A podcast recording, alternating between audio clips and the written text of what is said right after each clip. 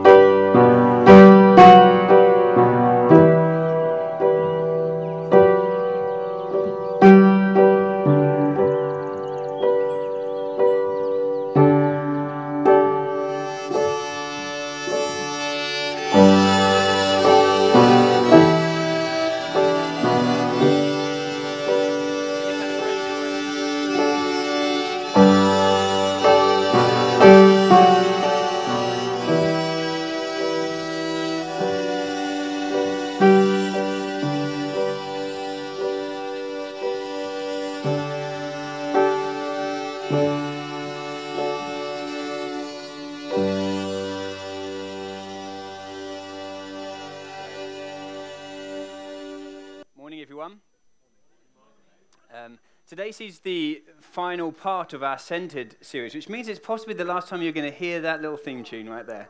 Isn't that good? Uh, that was written by Andrew Gordon, who's um, part of us here.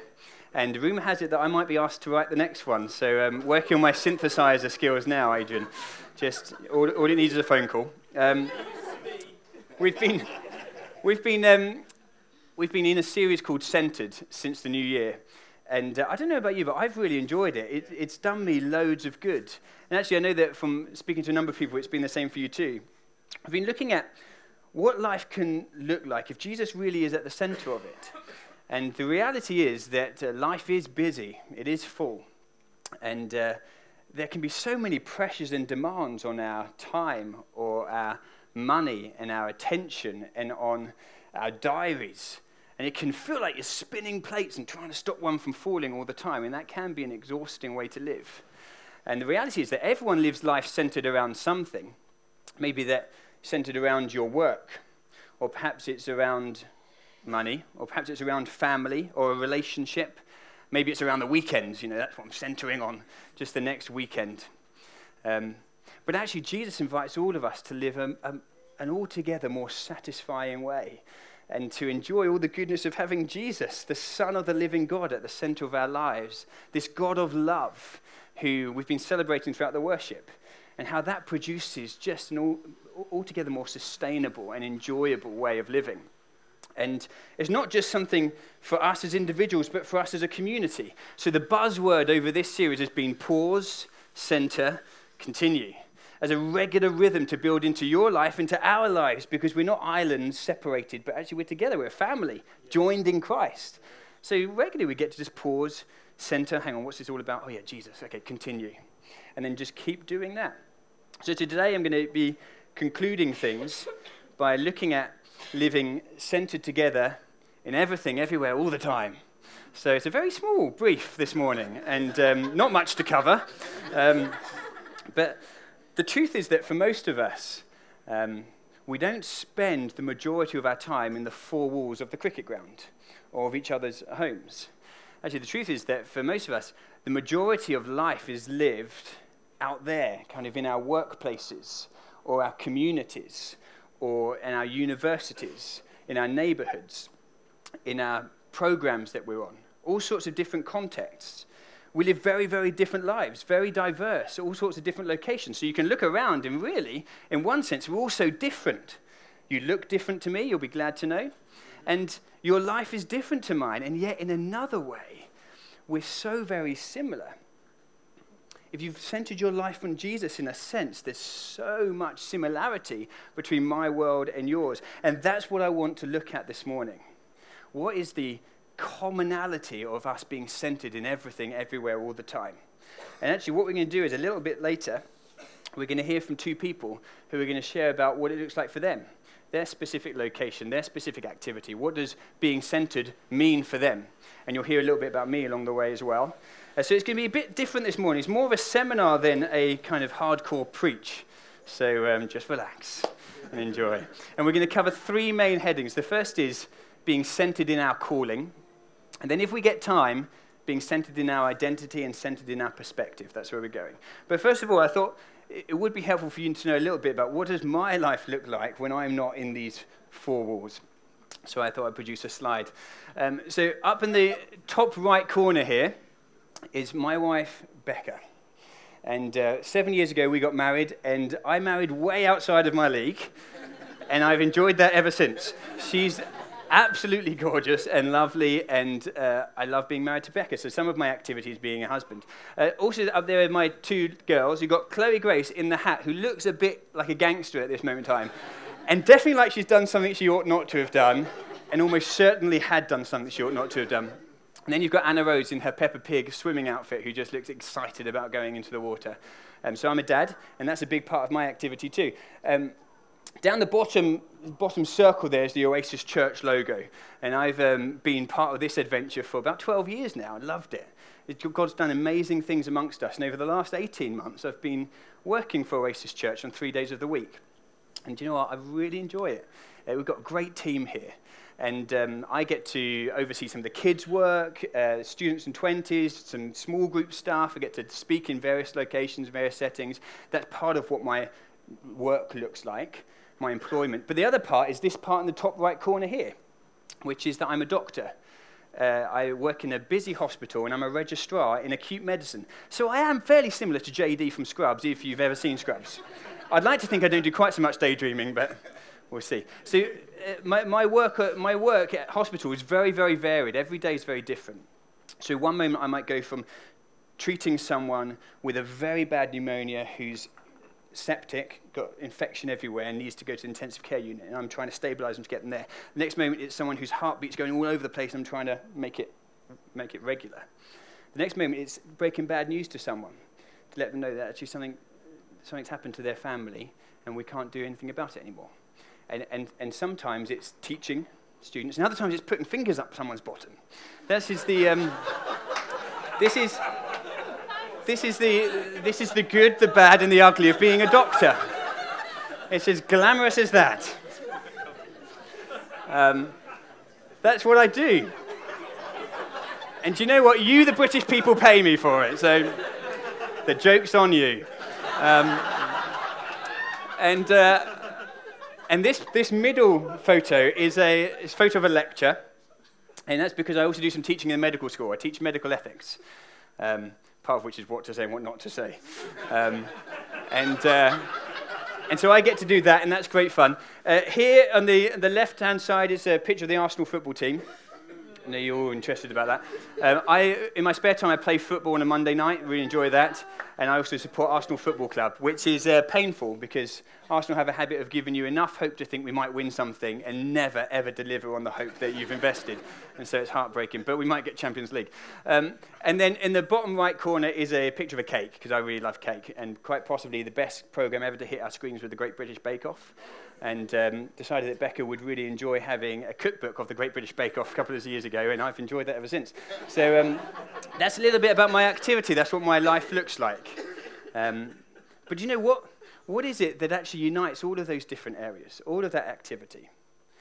Well, it's an empty cross, which is going to come up now, and a risen Saviour, and a wonderful God who has issued me an invitation to centre my life on him, and I've accepted it, and it's great. It's really great, and it involves all of that. And do you know what? Nothing's more sacred than the other. My Oasis Church isn't my holy day. No, no, no, that's all my days, every moment.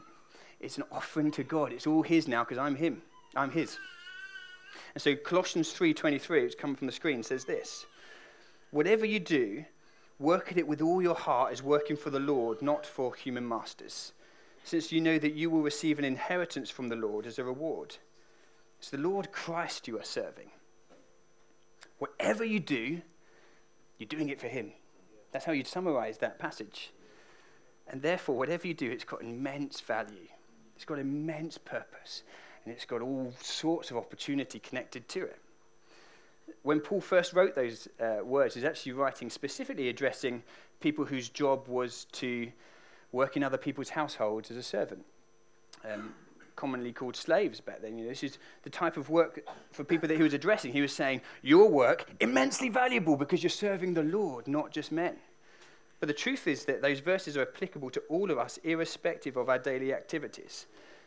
It doesn't matter if you're employed or not employed, if your majority of your time is at home or outside of home. It's an amazingly centering verse, and it does it in three ways. So let's first of all look at how it centers our calling, and I'm going to spend the majority of the time in this, and if I don't get anywhere else, that's okay. Um, I think there are quite a few misconceptions about this idea of calling. Um, the question, what is my calling, can be really helpful. Okay, it can cause you to pause and to center on Jesus and to ask, what skills do I have? What maybe qualifications, what opportunities do I have? And therefore, how are they best invested in order for me to do everything for loving the Lord, not for men? So it can be really helpful. And actually, I think Lucy's going to share a bit later about how we can think that way. But it is possible, particularly in Christian circles, for it to become something we get so uptight about that actually it becomes really unhelpful and stifles you. I think there are three common mistakes about the concept of calling. One of them is that you think calling is so narrow that you might miss out on it at any moment. Like as if God's plan for you is so fragile that don't do anything in order to not miss out on the thing that he wants for you to do. You kind of live in this perpetual state of fear. What's my calling? What's my calling? What's my calling? You know, I can't take that job in Sainsbury's because I might miss out on God's plan. Um, and a friend of mine was telling me about chap they were talking to a couple of years ago, and he was a, a lad in his thirties who was a perfect, you know, nice guy, still living at home, didn't have any job, wasn't looking for a job, wasn't studying, wasn't doing any volunteering, uh, was in perfectly good health, but just didn't know what his calling was, so he was sitting around and waiting for God to tell him, when's my calling going to be made known to me? And he was so scared about missing his calling that he wasn't doing anything for fear of missing his calling. That's a really sad way of living. That's not what God has for us. So that's one misconception. The other misconception is that calling is about ministry. Okay, when we talk about calling, we're talking about church stuff, not about the more usual things that we get involved with. So I might be called to lead worship, yes, I'm, but I'm not, I'm not, not going to be called to play football. That's not true. No, look, that, that's narrowing God into such a tight box. It's bringing our microculture into the way that God might speak to us, actually. That's a misconception. Calling is much bigger than that. And thirdly, we can sometimes get into thinking, if I'm not loving every single moment and enjoying every project that I'm involved with, then perhaps that's not my calling. Actually, that's not true. There are times when there's all sorts of challenges, you're not enjoying it at all, and yet you still might be in the centre of God's will.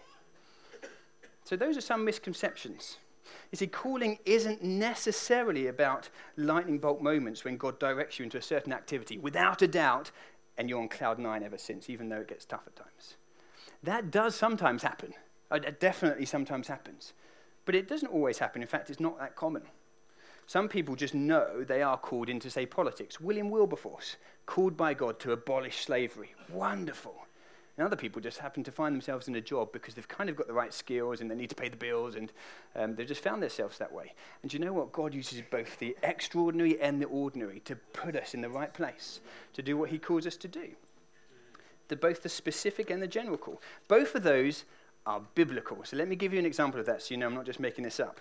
In Exodus thirty-one in verse one, it tells us about a guy named Bezalel. Okay, very cool names they had back then. Tells us that God specifically called this guy named Bezalel and filled him with intelligence and craftsmanship and artistic flair so that he could work with gold and linen and wood, creating the tabernacle. That's the tent of God where, where God's people would come and worship him. Okay, so this was an unmistakable commissioning from God. This guy was filled with all sorts of creativity to go and make the tent of God. I'd love to have seen what he dressed like. He must have been ever so cool, this guy Bezalel. All sorts of divine artistry. But however, although that was an unmistakable commission from God, it's absolutely the case that at least as many people don't have such a specific call, and it's much more general. And verse six of Exodus thirty-one gives us that example too, just five verses later. So it tells that God put around Bezalel able men who could help construct the tabernacle. Seems like they were men with just a much more general ability to make it happen. Doesn't seem to matter if they were involved with wood, metal, or linen.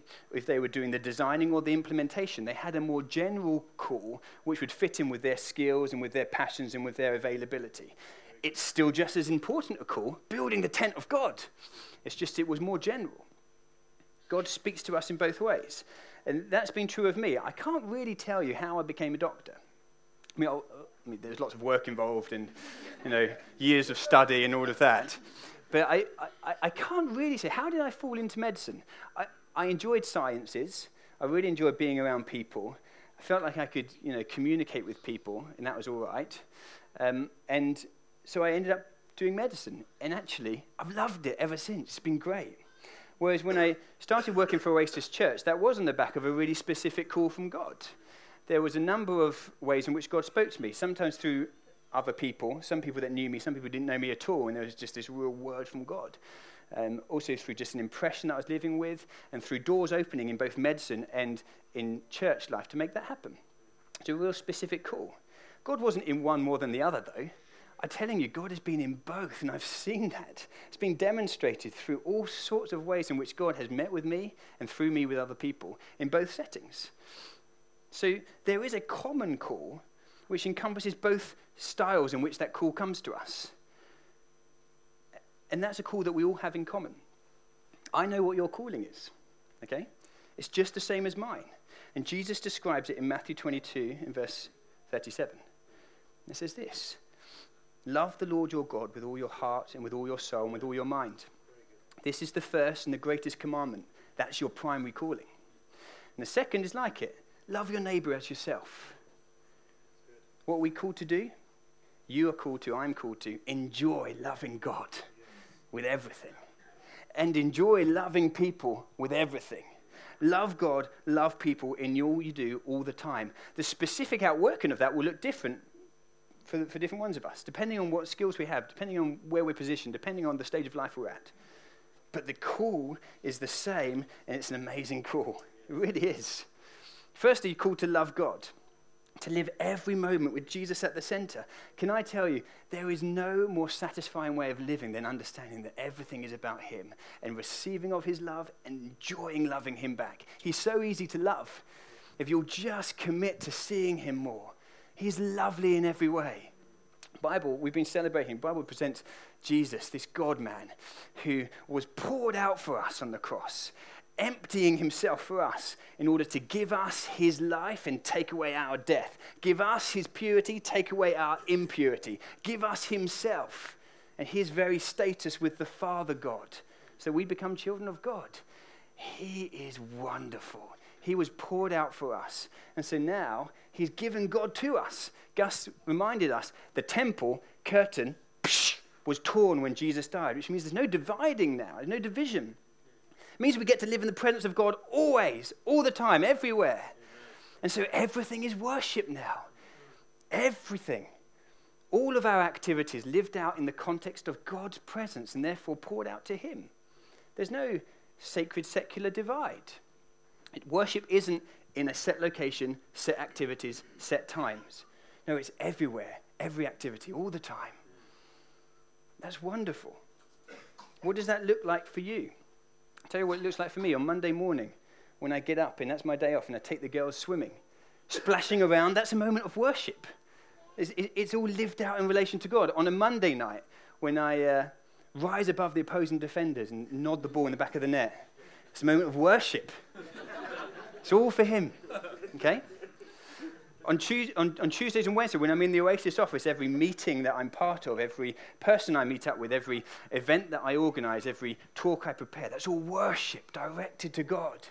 When I'm on a ward round, every patient I see and diagnose and the, every management that I start is all worship. It's all lived out in the context of who Jesus is and what he's done. I can even put a needle in someone's spine to the glory of God. The lumbar puncture of love. It's, um, it's all worship now. Everything, always, all the time. There's no division. It's a wonderful way to live. Whatever you do, work at it with all your heart. It's working for the Lord. It means that you can say on Monday morning, when you look at your to-do list, every opportunity is an opportunity for worship. It doesn't matter if you're looking after the kids, job hunting, studying, if you're in employment, if you're on a recovery program. Every time you, you have a to-do list every day, you look at it and say, okay, opportunity for worship, opportunity to encounter God, opportunity to be with him. It all is now. All is worship. It's wonderful. In him we live and move and have our being. That's what Paul tells us in Acts seventeen. It means we can say with David, this is a day the Lord has made. I will rejoice and be glad in it, irrespective of what I'm doing or where I am. Saint Augustine, the great church father, said, love God and do as you please. Okay, if you get that first bit right, then all that you do will honour him, if it's loving him. So we're firstly called to love God. Secondly, to love people. Do you know what? In all our activities, we are called to love people. And in fact, you can't love God without loving people. Two go hand in hand. God loves people. So God has designed it so that in our work, in our activities, his love and provision is communicated to people, often without us even knowing about it. So let's talk briefly about employed work. You know, nearly every form of employed work, nearly every form, is actually a means by which God can communicate love and provision to people. Martin Luther was instrumental in helping the church to understand this. Okay, he, he, he described that you and me are often like the masks of God in our daily business. Let me give you an example. We uh, heard Vince was praying about it earlier. We, we, we often, Jesus encourages us to pray, give us each day our daily bread. Let's take it in its most literal form. It means give us, you know, we need something to eat to survive. So give us each day our daily bread. And, and God loves to meet those needs. And he can give us miraculous manna like he did for the Israelites. But more ordinarily, how does he do that? Well, he uses the hands of the farmer who sow the wheat and gather it. And then there's a producer who makes it into flour. And then there's a baker who shapes it into bread and bakes it.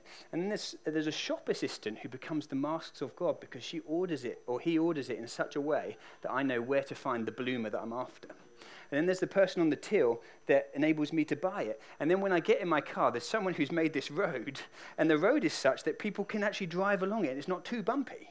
And and someone made the car in the first place, an engineer and a mechanic, so that I can drive home. And then someone made my home. You know, there was a, an architect and there was a builder who put the bricks and mortar together, all expressions of God's provision of love to me, so that he could give me each day my daily bread.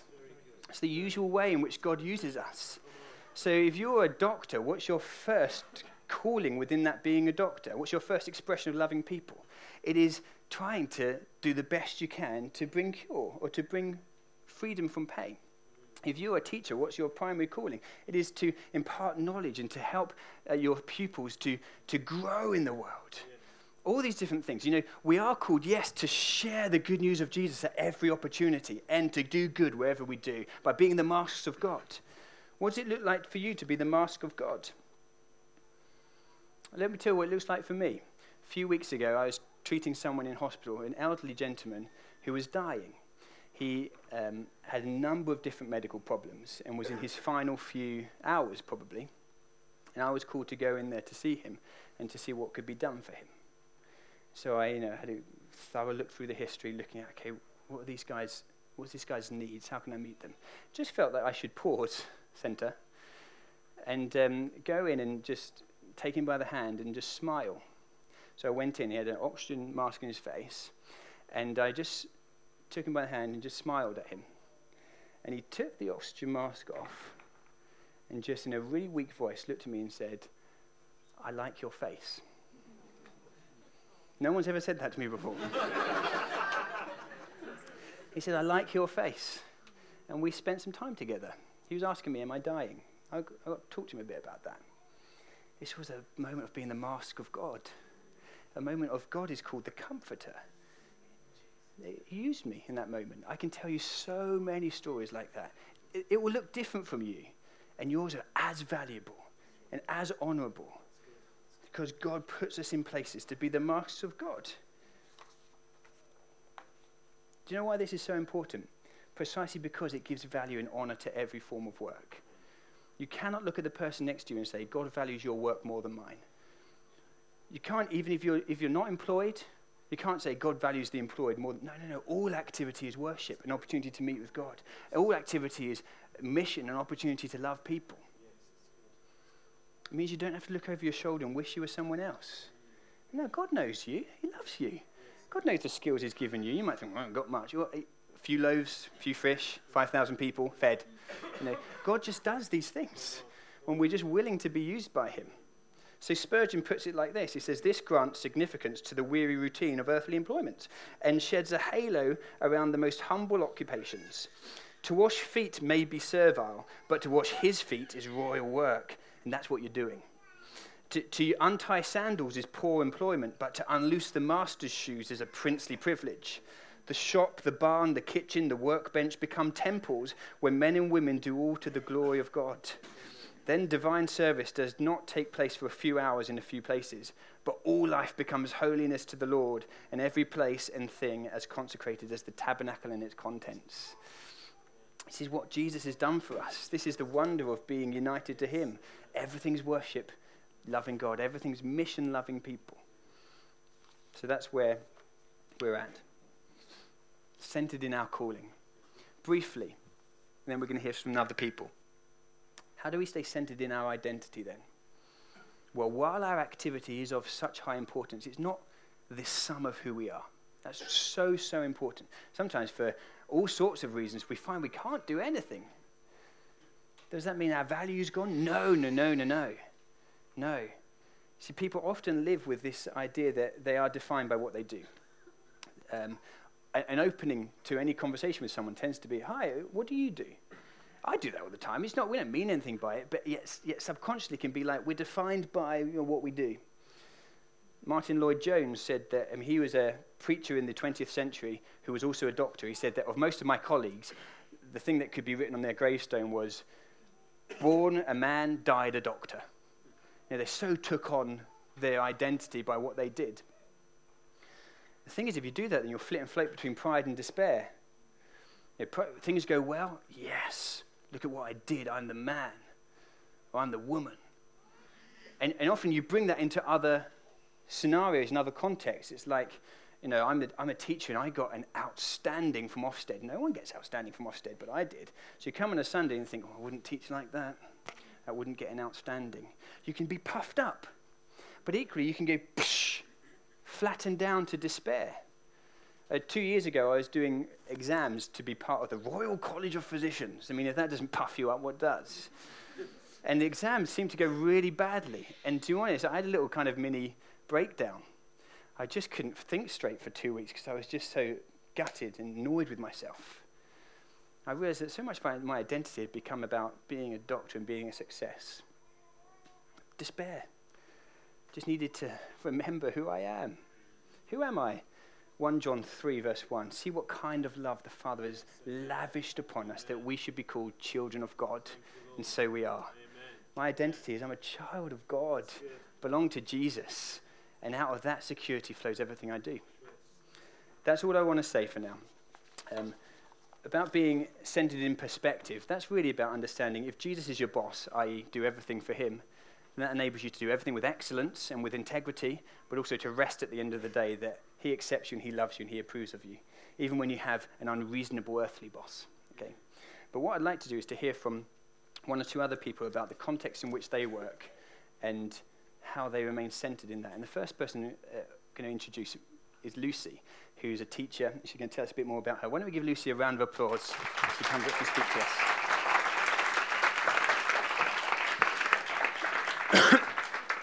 Oh, yeah. Okay. Would you like that, please? Definitely. Okay. Thank you very much. Hello, can you hear me? Yes, good. But I'd like to start off just by sharing a verse from Ephesians, which I'm hoping might appear up here. Thank you very much. Um, it says, for we are God's handiwork, recreated in Christ Jesus, that we may do those good works which God predestined for us, that we should walk in them, living the good life which he prearranged and made ready for us to live. And this verse leads me to believe that there are good works for each of us in every part of our lives that God has uniquely planned for each one of us to do. Yeah. Um, I'm an English teacher at Girls Comprehensive Secondary School with an intake of predominantly Muslim pupils. I believe that God has called me to this particular profession and this particular school as my unique expression of Oasis Church, loving God and loving people. I'm going to talk for about five minutes, firstly about how I came to believe that, secondly how I stay sane day to day, and thirdly um, a couple of sort of highlights of the last fortnight or so. So firstly, how did I get to a point of being so convinced that I'm meant to be in that place? Um, four years ago, um, when our youngest child was about three, I was seeking God about what to do next. I had both actually and sort of mentally left teaching behind when we had a family, because I couldn't see how such an all-consuming career would really fit with church commitment, family, and the un- unique challenges of being married to Adrian. um, round about this time, I came across a book, um, slightly patronisingly entitled, Can I Have and Do It All Please? But it does contain some really helpful questions, um, which, again, I'm hoping some might appear up here. There were fifteen questions for um, anyone to ask themselves if they're thinking, well, what am I supposed to be doing? And I revisit these from time to time. Anyway, so I read these questions with an open mind. Number one asks, uh, what is it that I've been good at since an early age? I thought, oh, I think it's probably teaching. Number two, what do others look at me doing that would be hard for them but is effortless for me? I think it's probably secondary school teaching. Number three, what is it that I consistently find myself sharing about or helping others with? I think it's probably teaching. Anyway, so to cut a long story short, apart from question fifteen, which asks, where are you supposed to be? And I already knew that was Birmingham. I was reading through these questions and I thought, oh, I think I'm meant to go back to teaching. I could feel the Holy Spirit on me. My heart was pounding, my mind was buzzing, my fingers were tingling. The resounding answer to my question, what am I uniquely here for, was to teach. Later that day, I shared these thoughts with Adrian. He said, cool. Um, um, since, since then, he has been entirely supportive of me as we have sought together how to work this out and found peace in knowing that we are on exactly the same mission that is worked out totally differently day to day um, in expressing the love of God for people in Birmingham. Over the past four years, through a variety of extremely strange circumstances, my role has changed quite a lot, and now I'm a full-time English teacher with a little bit of extra responsibility. Um, like all secondary school teachers, I have quite a lot of pupils I look after. This year, I teach one hundred twenty girls every week, and also have a form a group of thirty recalcitrant year tens. Um, I chose that form, I asked for them, because they're not particularly well liked in the school, and I love reminding them every morning, I chose you, you should therefore obey me. It really, really irritates them. In fact, a couple of weeks ago, one girl in my form shouted at me, why do you care about me so much? I thought that was quite a triumph. Yeah, so that's the sort of background. Secondly, how do I stay sane and focused and centred on Jesus day to day? Um, I think it would be fair to say that Monday to Friday life is a little bit pressured, and the first thing I find helpful to remember is that I have chosen to work at that particular school. There are other places I could work, there are other jobs I could do, there are other things I could do to fill my time, but as I walk into the entrance of school each day, I remember that I have chosen to be there. Therefore, I choose this place, these people, on this day. And I think that translates into a relatively positive outlook most of the time. Secondly, really importantly, I can only keep doing this because of the amazing support that I have from Adrian, my children, the in-laws, um, and my friends in church who know the ups and downs and the daily struggles. My small group have been amazing. Loads of you pray for me constantly and stand with me. So you guys know who you are. Thank you. Um, thirdly, last summer I felt God speaks to me very specifically about staying at my particular school and him using me there. Since September, not everything's been perfect, but I've, I feel like I've been more able to be myself. Um, I got a random promotion in a corridor that I wasn't expecting. Um, most excitingly, my lovely friend Zoe from work has joined Oasis Church. Yay! um, so it feels like God, I can really see God using um, me there. Um, so to finish off, I'd just like to give you um, a snapshot of three highlights in the last fortnight. First of all, I had an opportunity to love the head teacher. That's a real challenge. Um, I bought some flowers for the head of English, who's an old friend, much-loved colleague, and I thought they might cheer her up. As I arrived at school, I felt the Holy Spirit say to me, they're not for her, give them to head teacher. I didn't want to do that, um, but I did, reluctantly. Um, the head was genuinely overwhelmed and stunned by what to me is quite a simple act of kindness. It was an incredibly awkward hug between two not very tactile people. um, as well as I think that blessing her, it really convicted me about, am I only going to love the people who I actually kind of click with and like, or am I going to love everybody? Um, so that was good. Secondly, I had an opportunity this Monday to be kind to colleagues. I had to deliver some nonsensical training to staff. And as I was preparing for it, I really felt like what teachers need most is cake and a bit of love. So um, I took in some cakes, gave them out, and in the first few minutes, just asked people to reflect on why you're here, what's brought you into teaching, tell us a good, funny story. And um, at the end of that session, uh, one lady shed a tear. She said she'd been so despairing and she couldn't believe she'd been given a cake. A new member of staff said she felt really welcome to the school. Um, a guy who's quite cynical said at least the cake stopped him from swearing while I was talking. um,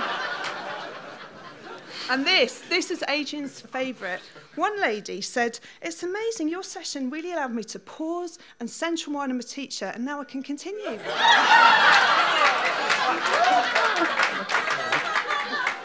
Okay, finally, this is my this is my favourite thing that's happened recently. Um, Year eleven pupils have to give a short talk now for G C S E English. And some of my class were think, struggling to think of what subject they could talk about, because they can choose, and that's quite tricky for some people. A girl asked me what had I spoken about when I did G C S E, and I hesitated because I wasn't sure what would happen after I said this. Well, I spoke about Jesus. No way. Did you used to be some sort of proper Christian then, miss? I said, I said, yeah, I sort of am still a proper Christian. Ah, then followed a series of questions. Remember, it's a predominantly Muslim school. Is that why you're always saying hallelujah? Yeah. Is that why you always bring us chocolate fingers on a Friday? Yep. Is that why you don't shout at us, miss? Yeah. Then a different girl piped up from the back. She said, I'm going to talk about Jesus. My nan would be made up if I talked about Jesus. She's always going on about Jesus. Another pupil, well, why? What did she think about Jesus? What's so great about him? At this point, the whole class was listening. Well, says the pupil, she reckons Jesus is some sort of role model. He inspires everyone, and he died for everyone or something. Oh, right, I don't, under, don't really understand. Well, she said, he died for your sins, and then he rose again, so you can be forgiven. Oh, OK. All right, said this girl. There was a moment of quiet while we all thought about this, and I thought, I'm not sure this is really allowed. Then she said, miss, can you tell me more about Jesus? I sadly, I had to say I can't just now because there are issues around proselytising in the classroom. But what an amazing moment. I ended up inviting the whole class to come to Oasis any Sunday they fancy to find out more. So we'll see. So finally, in the hardest moments of school, this is my prayer, which I also think is up here. Thanks. This is this is kind of my constant prayer, really. God, you placed me here. Not everything that happens here feels like it's actually good for me, but I do believe that everything I do here is good for this school, and that's my unique expression of loving God and loving people.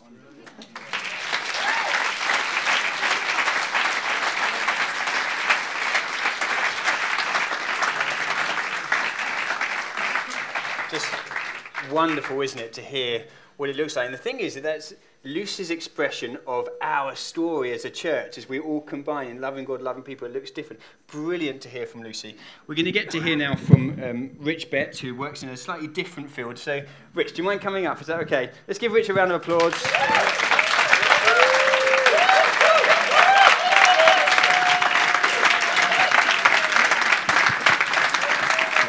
Can you just hold this? Yeah, yeah, hello. um, We're going to have a bit of a uh, conversation up here, so just listen on in, really. Um, hello, Rich. All right, I'm going to think twice before I shake hands with you now after what you said earlier. Oh, yeah. so, Always so, wear gloves. Always wear gloves. So, um, so, uh, so, um, sorry. Sorry. Right, let's pause. Centre. Yeah, Centre. Sorry. Um, so what... Um, Rich, what, what, what does your um, working life and your activity often look like? Um, it's sort of, uh, well, I call it budget and scarpa, but it's sort of uh, cars and D I Y and bits of gardening and okay. stuff. Um, nothing special gardening, just tidying up gardening, but that's, that's well, you have. I mean, you did erect the fence in my garden, which uh, is pretty special, actually. I managed it. I, I Still stands. I was learning on that one. So. Yeah, great. So you you work with your hands a lot and doing kind of with cars. And yes, yeah. yeah. Great. Do you enjoy it? Yes, most of the time, except when I get seized bolts and things. But yeah, yeah, yes, yeah, we yeah. do. Yeah, yeah. Uh, yeah. Do. I don't know anything technical really about work, working with my hands. So sees bolts, I wouldn't know what that it's is. It's not. That's only when rust gets on stuff and you can't. Okay. This wires round here usually. Cool. Um, and how how is your work for you, Rich, an opportunity to love God? Um. Sometimes I find more of a flow. If I know why I'm doing it, if I've got it square in my head, mm. I can feel a flow. Sometimes more than others. Um, and depends how anxious I've been before yeah. or if I've got yeah. a job because I've got myself back to work. And I'm always a bit like, oh, I've got to do this. And it, uh, sometimes other things drive me. But generally, when I feel uh, something, something really feel got a flow in it, I think, yeah, this is this is kind of like... I'm, I'm I'm on the flow of something from God. Yeah, that's cool. Ex- explain it very well, but that feels great. Like something. And I get yeah, that's about it. Yeah, that's great. Yeah. And do you see, Rich, any similarity between kind of what you do with your work and kind of some of the work that God does in lives and in the world? Um, well, I know He likes to get. I know He likes to get His hands mucky, and yeah. He's got His hands mucky involved with me and sorting me out. So great. It's like, um, yeah. Yeah. That's amazing, isn't it? So from right at the very beginning, when God created everything, He took the dust and He got His hands dirty and oh, yeah. made us. Yeah, yeah. And you're doing the same type of thing, but with cars. Yeah, probably. Yeah, and yeah. all sorts of stuff. Yeah, that's yeah. great. That's yeah. great.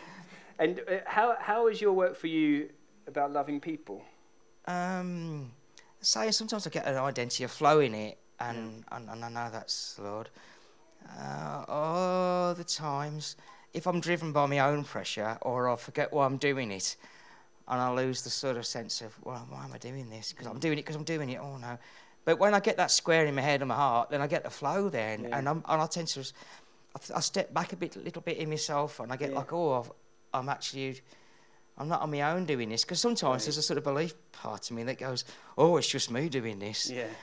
And um, um, when I kind of come to myself a bit, sometimes after I've been struggling for a while, I go, yeah. hang on a minute, yeah, yeah. I, I know what I'm doing. I'm not actually, I'm trying to do all this. And I, yeah. I, I, I kind of let God come and help me a bit more with this. Yeah. It seems daft because it's like practical things, but like, um, yeah, it, I think there's something in that. I don't know how it works, but it does. So, yeah. Well, I think one of the ways is that I know that often when my car has been in trouble, I've been stressed. Yeah, oh, oh I get stressed with myself stress. sometimes as well. yeah. But, yeah. So, so I guess one of the ways you love people is that you relieve some of the stress that copes with things oh, not working so well. Yeah, yeah, yeah, yeah, yeah. Yeah, and I love taking the mystery of it out for someone else yeah, who's doing it or showing someone else how to do it. So I could get, the, get like it's not as bad as it seems sometimes. Yeah, yeah that's an amazing gift, isn't it, to be able to almost teach as you fix. So yeah. that's amazing. And yeah. how, how do you, I mean, all of us find it difficult at times to stay centred, but at other times reap the benefit where we do yeah. kind of get around it. How do you find that, Rich? Uh, if I'm not, if I'm driven by pressure, I'm getting getting better at recognising when I've not done it, and probably because of the phrase that pause tend to continue thing. Yeah. I'm thinking, oh, oh, that's just a phrase. I haven't done that. Have I? I'm thinking, oh, when I've not done it, so I'm thinking, oh, I need to come back to it. Yeah. So I'm getting a bit better at recognising when I've not done it because I'm usually like stressed out my tiny a bit more. Yeah. Which people yeah. that know me, I'm a bit anxious like that anyway. But I think yeah. tend to, um, yeah, I'm getting better at, and I think I'm, I'm, I'm kind of really glad the Lord's kind of stayed with me to help me. To yeah. you know what I mean? He's not giving up because I would have. It's been waiting perhaps a long time, and I've still got a lot more to do with it with that. But um, yeah, that's. That's wonderful. I'm explaining very well. I'm not. not no, no, you have. You've explained sense. it excellently because, but, you know, um, I think often the first stage of progress is recognising what do we need, and yeah. then we can move into that more. And it's like, for me, I find when I need to pause and centre and continue, the recognition of that is actually God's grace and helping me to move forward in it. Yeah. So I, I oh, think yeah, that makes, yeah, that sums it. Yeah, that sums it up. Yeah, yeah, yeah, yeah. yeah, yeah. Rich, it's been brilliant to hear from you. Thank you oh, so much, and thank you for all the fixing you've done.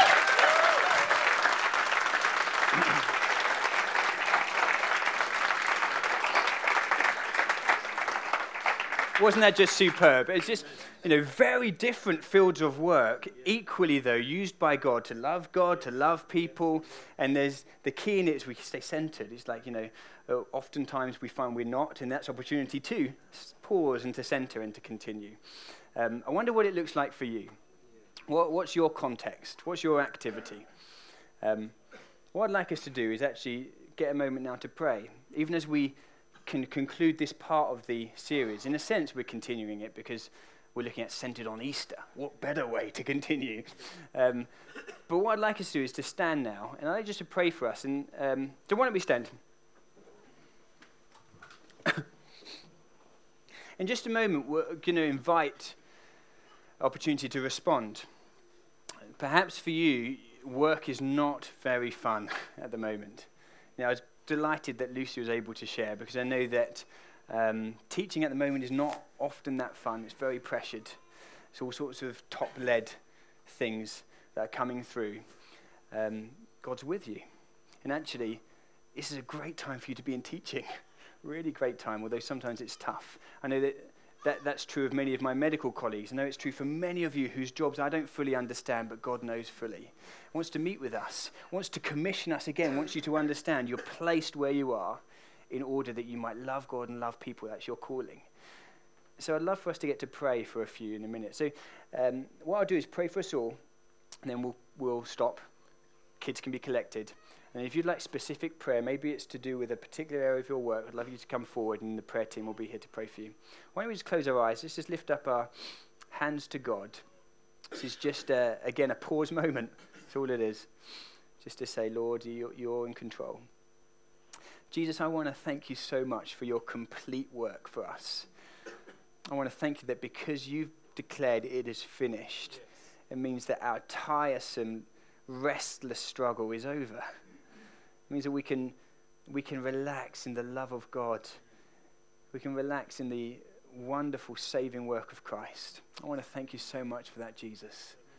I want to thank you that there's no person here that's unknown to you. I think there's no person here whose activity, whether employed or not, whether at home, whether out, outside, is not valuable. Thank you that everyone is intrinsically valuable, placed in your particular purposes and plans, your handiwork, as uh, Lucy read out, in order to do the work you prepared in advance for us to do. Thank you that the overriding call, Lord, is that we love you and we love people. Thank you you make things so simple for us, because we have a tendency of making it so complicated. Just ask, Lord, that you come and rest now. I pray you come and give people strength and faith and vision for their place of mission and of worship. Pray, Lord God, that you'd help us to keep connected, understanding we're together. This isn't our isolated, no one understands me part of life. This is actually our everyone's welcoming on this, because we're all united, a family. I pray, Jesus, you would come and relieve stress, bring faith, deposit dreams and visions, and that your name would be glorified. We are delighted to pause and centre and continue in you. Thank you for this series, Lord. Thank you for the difference it's made. Thank you that's all to do with you. It's not to do with anyone else. Just pray, God, you'd help us to live in this goodness. In your name. Amen. Amen. Great. We're going to close things there. If you have got kids, please do go and pick them up. And please do thank the kids workers Uh, for all their work this term. If you'd like to get prayed for, do come forward, and there'll be some of us available to pray.